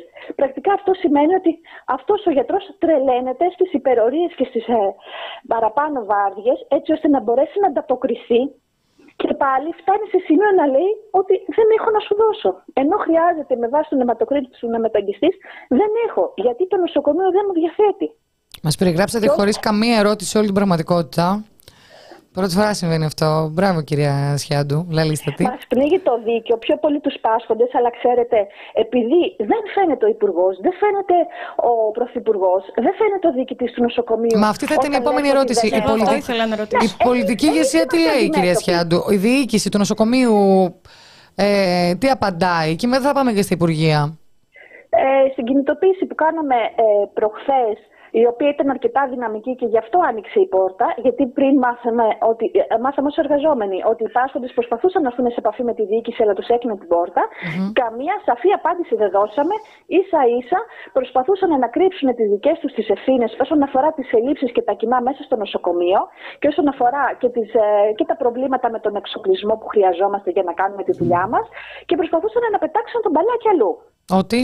Δεν τους, ότι για παράδειγμα φταίει η Ελβετία, ότι φταίνε τέλος πάντων... Ε, η Ελβετία, να το εξηγήσουμε λιγάκι αυτό, μισό λεπτό, γιατί θα το ακούσει κάποιος και θα πει φταίει η Ελβετία. Ε, η Ελλάδα η εισάγει ναι, αίμα ναι. από την Ελβετία. Επομένως ναι. λέει η διοίκηση ότι έχει σταματήσει η Ελβετία να εξάγει, τι λέει? Όχι, στέλνει λιγότερα. Στέλνει Α, ότι στέλνει πιο λίγο. Αλλά εδώ υπάρχει μια κρατική ευθύνη. Καταρχήν για τις ελλείψεις, γιατί εγώ σας λέω εντάξει με τον εθελοντισμό, όπως είπε και ο Παύλος, υπάρχουν περιόδοι που α, όταν ζητάς βρίσκεις. Το θέμα είναι ότι για να βρεις χρειάζεται να υπάρχει και μια υποδομή να πάει ο άλλος. Mm-hmm. Mm-hmm. Αυτή η υποδομή συνεχώς υπονομεύεται και έχουμε καταντήσει μόνο με το φιλότιμο των εργαζομένων και πολλές φορές χωρίς τα όπλα τα απαραίτητα και τα μηχανήματα να δίνουμε τον καλύτερό μας σε αυτό, αλλά να μην φτάνει. Και φτάσαμε τώρα σε αυτή την κατάσταση που και όλο το καλοκαίρι σχεδόν, αλλά και πιο πριν είχαμε πολλά προβλήματα με τις μεταγγίσεις, ε, και να ακυρώνονται κάποια χειρουργεία και να υπομεταγγίζονται συστηματικά και παιδιά σε ανάπτυξη, που αυτό σημαίνει ότι και πονάνε αυτά τα παιδιά. Καταλαβαίνετε, ένα παιδί τώρα δεκαπέντε δεκαέξι χρονών να πονάει επειδή υπομεταγγίστηκε και να πρέπει να πάει στο σχολείο, να πάει στο φροντιστήριο, να προετοιμαστεί για πανελλαδικές, να μην ξέρει γιατί συμβαίνει αυτό. Γιατί είναι εχθρικό το κράτος απέναντί του? Γιατί βιώνει αυτή την κατάσταση την ώρα που το κράτος έπρεπε να έχει όλη τη φροντίδα, ειδικά σε αυτούς τους πάσχοντες? Κυρία Σιάντου, οι ασθενείς ενημερώνονται ότι υπομεταγγίζονται? Φυσικά το γνωρίζουν και ε, όταν μιλάμε για μικρά παιδιά το γνωρίζουν οι γονείς. Αλλά ποιος αναλαμβάνει την ευθύνη τελικά? Ο ίδιος ο πάσχον? Προφανώς. Το ίδιο το παιδί ή ο γονιός? Και, γιατί μιλάμε για φοβερή υπονόμευση της υγείας τους, ε, με αλλοιώσεις στα οστά, με καρδιολογικά ε, προβλήματα που μπορεί να αποκτήσουν άμεσα. Δηλαδή σοβαρές επιπλοκές ε, που μιλάμε για μια εγκληματική κατάσταση όταν γίνεται συστηματικά, και γίνεται συστηματικά. Και κάποιες φορές γίνεται και μέσα στο χειμώνα, όχι μόνο το καλοκαίρι που υπάρχουν οι διακοπές και φεύγει κάποιος κόσμος που δίνει συστηματικά αίμα. Ωραία, και θα ρωτήσει. Α, εγώ, εγώ συγγνώμη, κάτι θέλεις να ρωτήσεις? Ε, όχι, θέλω να ρωτήσω κάτι άλλο, οπότε πες, γιατί μάλλον είναι σχετικό αυτό που θες να πεις. Όχι, εγώ ήθελα να ρωτήσω, ποιο είναι άρα και το κίνητρο της πολιτείας να μην θέλει να επενδύσει στο να δίνεται αρκετό αίμα? Δηλαδή, θα πει καν... Επενδύει αλλού. Μα επενδύει αλλού. Επενδύει στον πόλεμο της Ουκρανίας. Πόσα δισεκατομμύρια έχουν φύγει από τον ελληνικό λαό για, για έναν πόλεμο που δεν θα έπρεπε να υπάρχει, που είναι έγκλημα και αυτός ο ίδιος. Επενδύει στους εργολάβους, επενδύει στις συμπράξεις δημόσιου και ιδιωτικού. Οπότε λέτε ότι είναι ζήτημα προτεραιοτήτων. Είναι θέμα προτεραιότητας. Είναι θέμα πολιτικής επιλογής. Ναι. Ακριβώς. Να ρωτήσω κάτι είναι σημαντικό. Αυτή τη στιγμή, δηλαδή, γιατί να μην υπάρχει κάλυψη στο εκατό τοις εκατό όλων των κενών οργανικών θέσεων σε γιατρούς και νοσηλευτές και βοηθητικό προσωπικό μέσα στο μοναδικό δημόσιο παιδιατρικό νοσοκομείο που, κα... που έχει όλες τις ειδικότητες και καλύπτει όλη την Ελλάδα. Και τα Βαλκάνια, θα σας πω, γιατί και από τα Βαλκάνια μας έρχονται. Για ποιο λόγο? Και, και να ζητάνε μία γιατρό. Πήγανε μετά την κινητοποίησή μας στο τμήμα αιμοδοσίας, ζητήσαμε παραπάνω γιατρούς. Και τι πήγανε? Έναν παιδίατρο που χρειαζόταν αιματολόγο. Τι να κάνει ο παιδίατρος εκεί? Με μετακίνηση από άλλο τμήμα. Να ρωτήσω. Ή να... των μετακινήσεων. Ναι, ναι, και όχι το, έχουμε των δει, το έχουμε δει γενικά αυτό με τα, τα μπαλώματα. Να ρωτήσω κάτι σημαντικό, μην το αφήσουμε για το τέλος. Ποιοι δεν μπορούν να δώσουν αίμα? Α, βασικό πολύ. Καταρχήν, αυτός που θα δώσει αίμα δεν πρέπει να έχει κάποιες σοβαρές επίθε... ε, ε, ε, σοβαρά προβλήματα που να παίρνει συγκεκριμένη φαρμακευτική αγωγή που απαγορεύεται. Δηλαδή... Δεν μιλάμε για κάποιον που έχει θωρροειδή, για παράδειγμα, και παίρνει ένα. Τα τέσσερα, μιλάμε για πολύ σοβαρές πεθήσεις, που μπορεί να παίρνει κάποια χάπια που μπορεί να επιβαρύνει το μεταγγιζόμενο ή να επιβαρύνει ο ίδιος την υγεία του. Ε, Α, ανάμεσα σε αυτά φαντάζομαι και η κατάθλιψη, γιατί αναφέρθηκε στο τσάτ, οπότε αν κάποιος κάνει αγωγή για κατάθλιψη... Μπορεί, ας πούμε, ναι, γιατί είναι... Είναι, είναι συγκεκριμένα τα φάρμακα okay. ε, που, ναι, ε, ε, Ο, ο, ο σκοπός ποιος είναι? Και να βοηθήσει, αλλά και να μην υπονομεύσει την υγεία του. Mm-hmm. Ίσα ίσα το να δίνεις αίμα είναι καλό. Οπότε mm-hmm. υπάρχουν κάποιες κατηγορίες που δεν μπορούν. Από την άλλη, το να είναι ξεκούραστος, να έχει κοιμηθεί, ε, να υπάρχει μία ανάπαυση πριν πάει στη δουλειά του. Δηλαδή, εγώ που είμαι σαν νοσηλεύτρια, είμαι σταθερή αιμοδότρια, ε, δεν μπορώ να δώσω μετά από την νυχτερινή μου εργασία, γιατί έχουμε κυλιόμενο ωράριο. Θα πρέπει να είμαι ξεκούραστη για να δώσω αίμα. Ε, υπάρχουν κάποιες. Ε, εντάξει, λίγα είναι αυτά. Η πλειοψηφία μπορεί να δώσει και κυρίως η νεολαία. Mm. Και εμείς αυτό απευθυνόμαστε. Όσοι μπορούν από φορείς, σωματεία, το ίδιο το κράτος να κάνει καμπάνιες μέσα στα σχολεία. Είναι πάρα πολύ καλό το να δίνει κάποιος αίμα, γιατί και βοηθάει τον συνάνθρωπό του και βοηθάει και τον ίδιο τον εαυτό να ανανεώνει το αίμα του. Αλλά από εκεί και πέρα, εμείς εστιάζουμε στις κρατικές ευθύνες, που είναι και το κομμάτι της αιμοδοσίας, αλλά είναι και το κομμάτι της πλήρης τελέχωσης και των υποδομών, τις οποίες υπονομεύουν σταθερά. Και άρα, φτάσαμε τώρα να μιλάμε για κάτω από τα όρια επικινδυνότητας να δουλεύουμε και εμείς ως υγειονομικοί και οι υπηρεσίες μας να είναι. Ε, με, υπάρχουν, υπάρχουν και αδυναμίες ως προς τη διαδικασία της αιμοδοσίας. Σε ιδιωτική συζήτηση που είχαμε μου αναφέρεται χαλασμένα οχήματα εκτός από, εκτός από ναι. ελλειπές προσωπικό. Ποια είναι τα προβλήματα που υπάρχουν αυτή τη στιγμή στην αιμοδοσία, εκτός από το ελλειπές προσωπικό που την αναγκάζει ουσιαστικά να είναι μόνο πρωινές ώρες? Ε, έχει χαλάσει το, ε, το αυτοκίνητο, το οποίο ε, ήταν τέτοιο έτσι ώστε αλλού να μπαίνουν το, οι φιάλες αίματος που πέθανε από τους εθελοντές, αλλού να μπαίνουν τα υλικά μας, αλλού το προσωπικό. Γιατί πρέπει να υπάρχει και ασφάλεια. Mm-hmm. Υγειονομική ασφάλεια. Για να μεταφερθεί, βεβαίως. Ε, γιατί μιλάμε ότι τώρα το τμήμα αιμοδοσίας του νοσοκομείου ΤΑΙΠΕΔ Αγίας Σοφία ε, κάνει εθελοντικές αιμοδοσίες και εξορμήσεις σε νησιά, ε, στην Ξάνθη, ε, στην Πελοπόννησο, σε όλη την Ελλάδα. Mm-hmm. Σε όλη την Ελλάδα. Ε, το τελευταίο χρονικό διάστημα είχε χαλάσει, δανειζόταν το νοσοκομείο από άλλο νοσοκομείο ένα πολύ πιο μικρό βανάκι, που ήταν καρότσια, κουτιά, υλικά, φιάλες αίματος και προσωπικό όλοι μαζί αγκαλιά, σε μια πολύ επικίνδυνη κατάσταση. Είχαμε δώσει και φωτογραφικό υλικό στον διοικητή και στον υποδιοικητή να δουν την κατάσταση και την εξαφλίωση. Και όλα αυτά για να μην μισθώσουν και να μην πάρουν ένα καινούριο όχημα που να ανήκει στο νοσοκομείο, να το αξιοποιούμε τις ώρες που χρειάζεται, είτε μας μας καλούν από διάφορα μέρη, διάφοροι σύλλογοι, χωριά και μας λένε ελάτε την τάδε ημερομηνία να έχουμε μαζέψει κάποιους εθελοντές να δώσουν αίμα. Ε, τώρα, όταν δανειζόμαστε από άλλο νοσοκομείο, θα το δανειζόμαστε την ώρα που το έχει ελεύθερο το άλλο νοσοκομείο. Και οι ανάγκες του άλλου νοσοκομείου μπορούν να είναι λιγότερες σε σχέση με το δικό μας νοσοκομείο. Ε, αυτό το θεωρούν κόστος. Να αντικαταστήσουν άμεσα με κρατική ευθύνη το όχημα και να είναι ασφαλές και το προσωπικό και να μπορούμε να ανταποκριθούμε στις ανάγκες της αιμοδοσίας. Κάποια άλλα μηχανήματα εξοπλισμού που δείχνουν ότι η κρατική χρηματοδότηση για την υγεία πρέπει να ανέβει, και τώρα σε λίγο θα μιλάμε και για τον κρατικό προϋπολογισμό, μαθαίνω ότι ήδη έχει κατατεθεί, κάθε ναι, χρόνο ναι. μειώνεται. Κάθε χρόνο αυξάνονται τα γκισέ ανέφθητες στο νοσοκομείο μας. Όταν εγώ πήγα το δύο χιλιάδες επτά ήταν τρία τέσσερα γκισέ, τώρα θα δείτε δεκαπέντε γκισέ. Ο εισπρακτικός μηχανισμός του νοσοκομείου που λέγεται κατά τα άλλα δημόσιος έχει αυξηθεί. Και τα λεφτά από τα ασφαλιστικά ταμεία που δίνουμε εμείς, σαν φορολογούμενοι πολίτες, έχουν αυξηθεί και την ίδια ώρα βλέπεις ότι καλύπτει όλο ένα και λιγότερες ανάγκες. Μα μιλάτε για εισπρακτικό μηχανισμό. Από πού προκύπτουν αυτές τις πράξεις, τι ακριβώς χρήματα είναι αυτά? Όταν κάποιος χρειάζεται να κάνει μια εξέταση ή μια επέμβαση, υπάρχουν κάποιες εξετάσεις που είναι δωρεάν και κάποιες που φορολογούνται. Μάλιστα. Ακόμα μάλιστα. και να είσαι ασφάλιση. Μάλιστα. Και αυτό το κομμάτι συνεχώς διευρύνεται. Γιατί η υγεία για αυτό το κράτος είναι εμπόρευμα. Δεν είναι δικαίωμα, δεν είναι ανάγκη, είναι εμπόρευμα. Το παρακολουθούμε δυστυχώς σε όλα τα κομμάτια. Δηλαδή, αυτό λέγαμε, κάναμε και ένα πρόλογο με την Νεκταρία, ότι το έχουμε δει στα, στα ογκολογικά πολύ πρόσφατα. Ψυχιατρικά τώρα, το βλέπουμε. Ψυχιατρικά. Έχουμε τώρα και το θέμα με τα τμήματα της Μεσογειακής Αναιμίας. Θα το παρακολουθούμε φυσικά.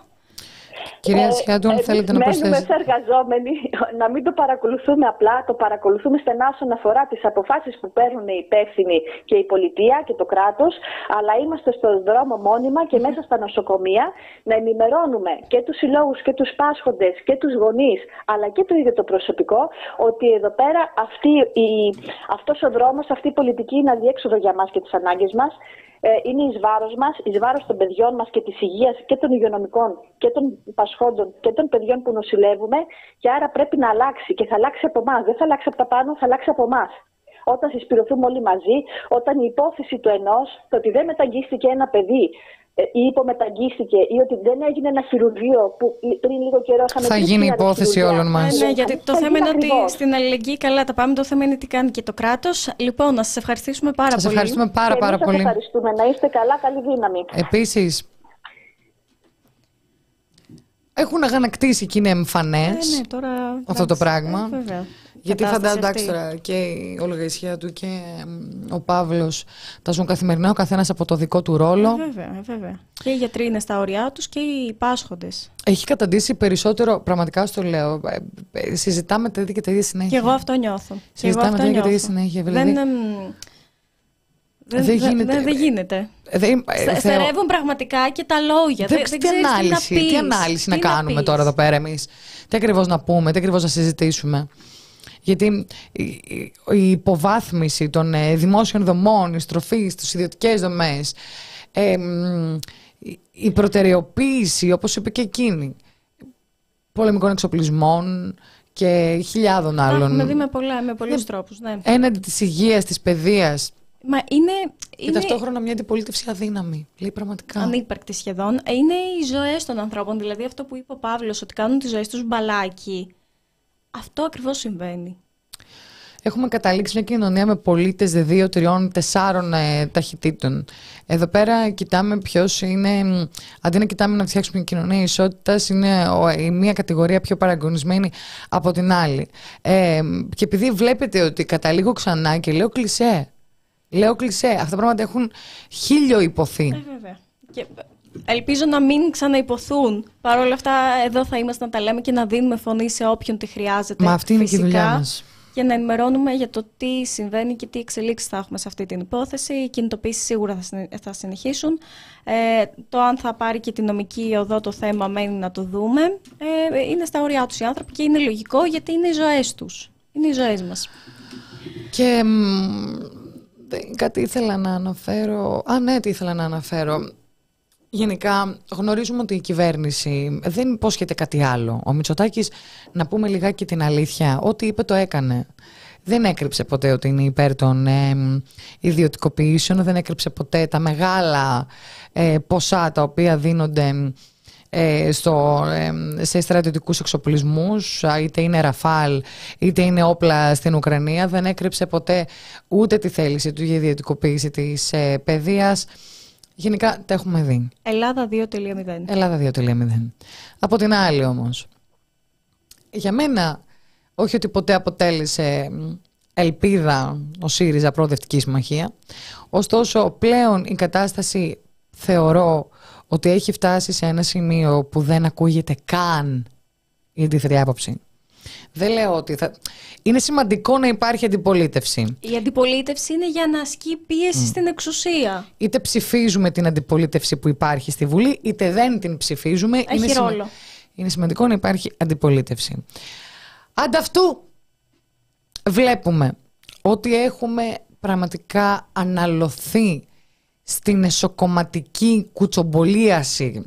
Και στην εξωτερική εμφάνιση. Εξωτερική εμφάνιση αναφέρεσαι στο ζεύγος. Στο Στέφανο Κασελάκη. Ναι, και τον Τσάιλερ. Ε, ναι, εννοείται. Αναλωνόμαστε σε πράγματα τα οποία πίστευτα, δηλαδή τηλεοπτικά ναι, πάνελ ναι, με ναι. δύο Σιριζέους. Ο ένας κασελακικός, ο άλλος αχτσιογλουλικός. Αυτό που λέγαμε είναι ότι έχουν καταλήξει να μην τσακώνονται Νέα Δημοκρατία, ΣΥΡΙΖΑ Όχι. πια στα παράθυρα. ΣΥΡΙΖΑ με ΣΥΡΙΖΑ. Δύο ΣΥΡΙΖΑ. Και είναι από δίπλα η Νέα Δημοκρατία. Popcorn. Είναι σε αυτή την κατάσταση. Ε, το απολαμβάνουν. Απορώ τα στελέχη του ΣΥΡΙΖΑ δεν αντιλαμβάνονται ότι εκτίθενται. Δηλαδή, Όχι. τη μία τσακώνονται μεταξύ τους, την άλλη στέλνουν μήνυμα ενότητας. Το ακούμε συνέχεια αυτό. Μήνυμα ενότητας, είμαστε εδώ και είμαστε παραπέρα. Μήνυμα προς τους ανθρώπους που βασανίζονται, θα στείλει κάποιος. Κανένας. Θα αναλωθούμε στην εσωκομματική διαφωνία ή στη μικροκομματική διαφωνία, δηλαδή όταν τα βρουν οι ΣΥΡΙΖΑ μεταξύ τους, ναι, ναι. θα έχουμε άλλα. Γιατί βλέπουμε και την επικοινωνία. Άσε, άσε στην άκρη τους ΣΥΡΙΖΑΙΟΥΣ που τσακώνονται ανελιπώς. Να δούμε λιγάκι την επικοινωνία κυβέρνησης αντιπολίτευσης. Βγαίνει ο Κασελάκης, γιατί το μοτίβο είναι αυτό. Πάλι ψώνεις φωνή με το ΣΥΡΙΖΑ. Ναι, παιδιά, κάτι Ες, πάρτο, πάρτο, πάρτο. Βγαίνει ο Κασελάκης. Ούσα. Βγαίνει ο Κασελάκης, κάνει ένα βίντεο tweet στο. Κλασικά. Ναι. Ε, λέει μια συναρτησία Διότι σε κάθε του βίντεο υπάρχει μια ασυναρτησία. Ναι, ο άτιμος πώς το καταφέρνει. Μια αναλήθεια. Δηλαδή, δεν λέει, δεν λέει, δεν λέει, ψε, δεν λέει, δεν λέει λάθος πράγματα για το Μητσοτάκη. Ναι, ναι. Αλλά δεν είναι πολιτική τοποθέτηση ναι. συγκεκριμένου προγράμματος, πρότασης, ναι. αντιπολίτευσης. Αλλά, δηλαδή πράγματα πολιτικά. Έλα μου, καημένη τώρα, ζητάς και εσύ κάτι πράγματα. Αντί για, κατε, για καφενιακά. Βγαίνει λοιπόν λέει, μια συναρτησία, όπως αυτή η βλακεία, βλακεία συγγνώμη, με το άι σιριζα τελεία τζι άρ. Καλή βλακεία. Και Μπορεί... φτάσαμε να βλέπουμε τον κύριο Μαρινάκη, γιατί αυτά δεν τα είπαμε νωρίτερα. Βλέπουμε τον κύριο Παύλο Μαρινάκη και τα στελέχη της Νέας Δημοκρατίας να κάνουν μαθήματα δημοκρατίας. Και βγαίνει ο Κασελάκης, λέει ότι θα κάνουμε όλοι μαζί νόμους. Βγαίνει ο Μαρινάκης των διορθώνων, του θυμίζει ότι υπάρχει αρχή της πλειοψηφίας σε αυτή τη χώρα. Και ότι δεν μπορεί να κάνει νόμο η θεία μου η Κατερίνα, γιατί δεν εξελέγει η θεία μου η Κατερίνα. Να ρωτήσω κάτι. Ε, ο Μάκης Βορίδης τοποθετήθηκε για ζητήματα δημοκρατίας. Πολύ τσεκουράτα. Το συνηθίζει. Καταλάβατε τώρα. Ε, βέβαια. Τσεκουράτα. Ε, εντάξει, Νεκταρία. Βορίδη, σελά. Ψιλο καταλάβατε όλοι σας. Ε, Τέλος πάντων, και μετά βγαίνει ο Μαρινάκης, κάνει μαθήματα στον κύριο Κασελάκη, δεν έχεις πολιτικό περιεχόμενο κλπ. Και βγαίνει μετά η Δωρέα Αυγέρη. Οπ. Και, δηλαδή είναι, είναι το μοτίβο. Κασελάκης, Μαρινάκης, Αυγέρη. Και λίγο Φίλης μπορεί ενδιάμεσα, μετά πάλι Αυγέρη. Καλά, ο Φίλης και πάμε έχει πάλι. Τη φάτσα του. Όχι άλλο κάρβουνο, ναι, ναι, δεν αντέχω ναι, ναι. άλλο. Γιατί δεν φεύγεις, μόνο κι εσύ. Το λέω τώρα. Κύριε, κύριε Νίκο, γιατί δεν φεύγετε από το ΣΥΡΙΖΑ, φτάνει πια. Έχουμε κουραστεί μονίμως να βλέπουμε τον αριστερό μανδύα. Συμμόρα, ο καθένας έχει το ρόλο. Ο τελευταίος των αριστερών στο ΣΥΡΙΖΑ, ο κύριος Φίλης. Εντάξει, την κάνει την, δεν σου κάνει το κόμμα, αλλού. Έχει μετατραπεί σε κάτι άλλο.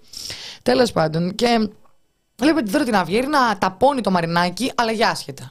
Δηλαδή, θα πει ο Κασελάκης να κάνουν νόμοι η θεία μου Κατερίνα μέσω του άι σιριζα. Ναι. Θα βγει ο Μαρινάκης, θα πει δεν μπορεί να κάνει θεία μου Κατερίνα νόμο, γιατί δεν την ψήφισε κανένας. Και θα βγει η κυρία Αυγέρη και θα πει. Βγαίνει ο κύριος Μαρινάκης και κάνει μαθήματα δημοκρατίας. Ποιος ο κύριος Μαρινάκης.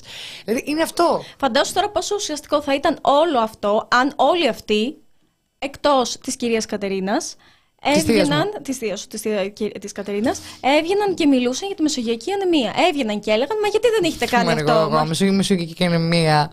Ποιος είναι η Μεσογειακή Αναιμία, είναι μόνο εμείς τα λέμε αυτά. Boring. It's exactly, it's not sexy at all. Ε, αυτά τα καυτά, παιδιά, πέρα από όσους διαβάζουμε τι πι πι και κάποια άλλα λίγα μέσα, πόσοι ξέρουν ότι κατεβαίνει ο κ. Παπαδάκης, η υποψήφιος δήμαρχος Αθήνας, η ανυπότακτη Αττική με την κυρία Τσίχλη. Πολύ ωραίο αυτό που λες, γιατί ο Παπαδάκης έκανε ε, μήνυση. Ε, ναι, να σου πω, εξωδικό. Θα έκανε αίτημα για τέτοιο με τον, προς τον Αχιλέα Μπέο, για, για όλα αυτά πάλι που ξεστόμησε. Όχι, στην ΕΡΤ. Την ΕΡΤ. Ναι, ναι, ναι. Fresh news. Fresh news, εγώ τι έκανα, βαφό μου. Κυρίες και κύριοι, καλησπέρα σας. Εξώδικο του Κώστα Παπαδάκη για αποκλεισμό της αναπηρίας. Έχουμε κάποια καλεσμένη. Ποια? Ε, δεν ξέρω. Τώρα που λέω ειδήσεις. Συγγνώμη, συγγνώμη, συνέχισε. Εξώδικο του Κώστα Παπαδάκη για αποκλεισμό της Ανατριπτικής Συμμαχίας σε ΕΡΤ και ιδιωτική τηλεόραση. Ε, θα μπορούσα να λέω ειδήσεις στην αντένα. Ο αποκλεισμός της Ανατριπτικής Συμμαχίας για την Αθήνα από τα ΜΜΕ δεν θα περάσει αναπάντητος, αναφέρει ο υποψήφιος δήμαρχος Κώστας Παπαδάκης, ο οποίος απέστειλε εξώδικο στην ΕΡΤ και τα μεγάλα ιδιωτικά κανάλια. Τώρα, τα οποία... πέ, πες, ας πούμε. Πρέπει να σου πω ακόμα μήνα. Ακόμα μήνα να σου πω ότι κατατέθηκε και στο Εσουρού, καταγγέλλοντας πως σε κανένα από αυτά δεν τηρήθηκε. Όπως ενδεχομένως γνωρίζεις, μήνα επιστρέφω σε σένα σε λίγο και επιπλέον, γιατί επειδή η ίση μεταχείριση όπως προβλέπει ο νόμος. Μήνα. Να σε ευχαριστήσουμε πολύ, Νεκταρία Ψαράκη, και να συνεχίσουμε. Ο Στέφανος Κασελάκης, κυρίες και κύριοι, παρευρέθηκε στο Εθνικό Μεγάλο, όπου τον υποδέχτηκε η πρόεδρος της Δημοκρατίας, Κατερίνα Σαγγελόροπουλου. Μα πρέπει να ανεβαίνεις και να κατεβαίνεις, Γογό Κριεμπάρδη. Ανέβα, κατέβα λίγο. Ε, γιατί μιλάμε έτσι, αυτό το μαθαίνεις πού? Δεν ξέρω, δεν ξέρω. Εμείς σε δημοσιογραφία έχουμε σπουδάσει, ανθρώπινα μας έχουν μάθει να μιλάμε. Με το πομπής μας στο κανάλι, καλησπέρα σε όλους τους συναδέλφους. Αλλά έχουμε ένα εικοσάρικο την άλλη εβδομάδα. Και πριν είχαμε δέκα. Ευχαριστούμε πάρα ίδιο. πολύ. Όχι, όχι, από τον Brain Drain. Α, και αυτός που μας τα έβαλε όμως Brain Drain είναι. Ευχαριστούμε πάρα πάρα πάρα. Την άλλη εβδομάδα θα μας απολαύσει από το Ηράκλειο. Και εγώ yeah. θέλω πάρα πολύ να πάω στο Ηράκλειο. Το σπίτι μου. Ναι. Έχουμε λοιπόν είκοσι δόλαρες. Δεν σ' αφήνω, δεν σ' αφήνω, δεν σ' αφήνω. Ευχαριστούμε πάρα πολύ. Δεν πας πουθενά. Σαν τον Κυριάκο Μητσοτάκη που τον ρώτησαν, κάτι, τον ρώτησαν αν θα πάει να γίνει κάτι στο ΝΑΤΟ και τέτοια και λέει, το ξέρετε το τραγούδι που λέει δεν πάω πουθενά, εδώ θα μείνω. Είπε αυτό το πράγμα. Αλλά εννοείται, το έχουμε ανεβάσει και στο Instagram. Ο Μητσοτάκης είπε αυτό το πράγμα. Εννοείται. Θα σας τα δείξω μετά. Θα δείξω μετά. Γίνονται πράγματα και θάματα γίνονται. Μας λέει ο Μπέρναρτ, να πούμε κάτι σοβαρό. Ναι, ναι. Είμαι θελοντής αιμοδότης αρκετά χρόνια. Δεν είναι λίγες οι φορές που με έδιωξαν επειδή δεν χρειάζονταν αίμα. Ε, σε εισαγωγικά του είπα. Ωραίος. Ωραίος. Λοιπόν, από εμάς αυτά τα καυτά. Κλείνουμε σιγά σιγά. Να κλείσουμε. Ε, τηλέφωνα χτυπάνε, κάποιες επισκέψεις έχουμε. Ήρθε. Γλυκά φέραν άραγε. Αχ, εγώ δεν τρώω. Ε, δεν το έχω ανάγκη άλλωστε. Δεν το χρειάζομαι. Δεν το χρειάζομαι καθόλου. Ούτε από τη σιγαριά είμαι εξαρτημένη. Μπράβο, Νεκταρία. Μπράβο, μπράβο, μπράβο. Λοιπόν, θα τα πούμε την επόμενη Τετάρτη. Λοιπόν, ήταν η εκπομπή Κοινωνία Ώρα Press με τη Γεωργία Κριεμπάρδη και την Νεκταρία Ψαράκη. Μέχρι την επόμενη Τετάρτη.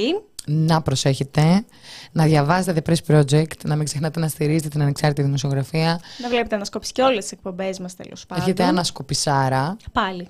Για να τα δείτε μόνοι σας τα χάλια μας. Και μέχρι τότε να περνάτε καλά, να περνάτε όμορφα, να χαμογελάτε. Και να νοιάζεστε για τον διπλανό σας. Γεια σας. Αντί, γεια.